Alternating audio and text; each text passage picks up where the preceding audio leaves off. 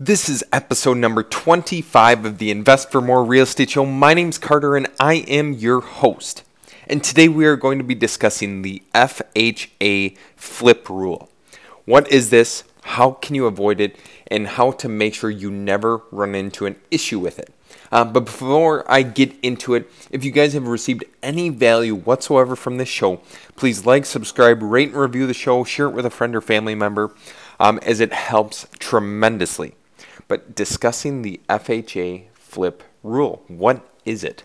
Well, first off, FHA um, stands for Federal Housing Authority or Association. Now, what FHA is is a government-run organization um, that helps with like housing assistance. FHA loans is where this particularly comes into effect.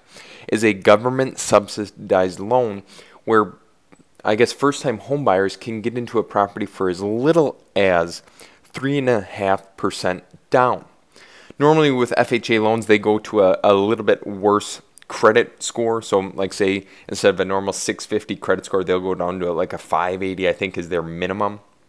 Um, but it depends again on the lender. So, they have more flexibility on their loan terms with FHA. And that's why it's so appealing to first time home buyers. And it depends upon the marketplace, but right now, FHA loans are a little bit tougher to get an accepted offer on just because they have a, a few restrictions, regulations here and there um, that each homeowner or potential homeowner needs to abide by, like um, certain things that an appraiser will require as far as peeling paint or that sort of stuff. But the FHA flip rule comes into effect when you are flipping property.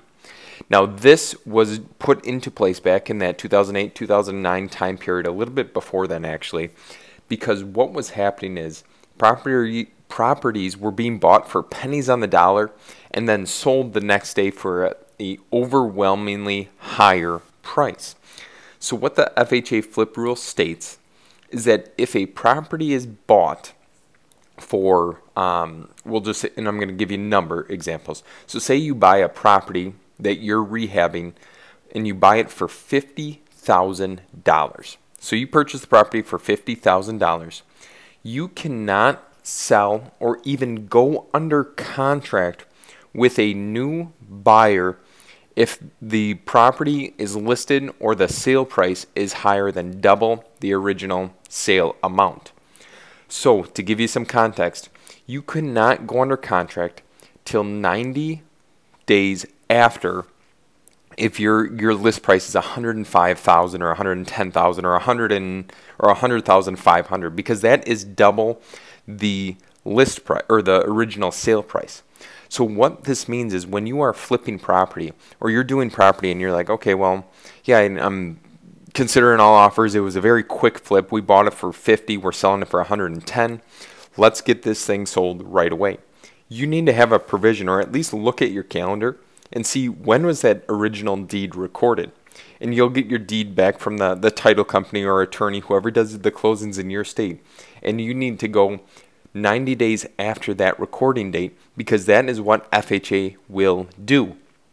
Again, this is a note, something very important to um, look at because what we've had happen in the past is we go under contract and then three weeks prior to closing or two weeks prior to closing, they're like, well, shoot, we can't close this for another three weeks or four weeks. We have to redraw up the original purchase contract because it does not abide by the FHA flip rule.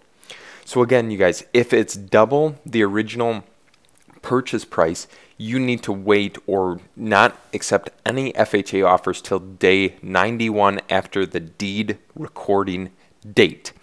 Now, how have we gotten by this in the past? Um, one of the things we did on a property down in Milwaukee was when we went under contract, we I think we bought the property for 65,000 right around there. We sold it for like 148, I think was the purchase and sale contract price. So obviously that's more than double the amount. I let the agent know, and they were all right. The buyer was all right with drafting up a contract for the current date, and then we had in the provisions a new contract shall be drafted on day 91, and then I spelled it out at the same terms of the original offer to purchase. Now, this worked out well. The buyer's lender was totally fine with it because they could begin the process right away. They can order the appraisal, get things done, and handled. So, what we did day 91, the agent or the buyer's agent sent us over a new purchase contract. We signed that, executed it, sent it off to the buyer's lender, and things moved forward. Now, we were able to do this because the, I think we were at like day 75 or something like that versus at day 40. Um, and if you were very I guess, far back in the process. Like if you turned a property around within 30 days and had it back on the market, this might not be possible. So again, if you're close to those timelines, discuss it with the other agent, see if they will legitimately allow it, and then move forward with the process. But if you guys have any questions or if you want to run a scenario by me, um, I'm more than willing to check it out for you. Again, you can connect with me at sellfoxvalley.com anywhere on social media at Carter Crowley. I'm most active on Instagram at Carter Crowley underscore. But I wish you guys the ultimate success, and I will talk to you soon.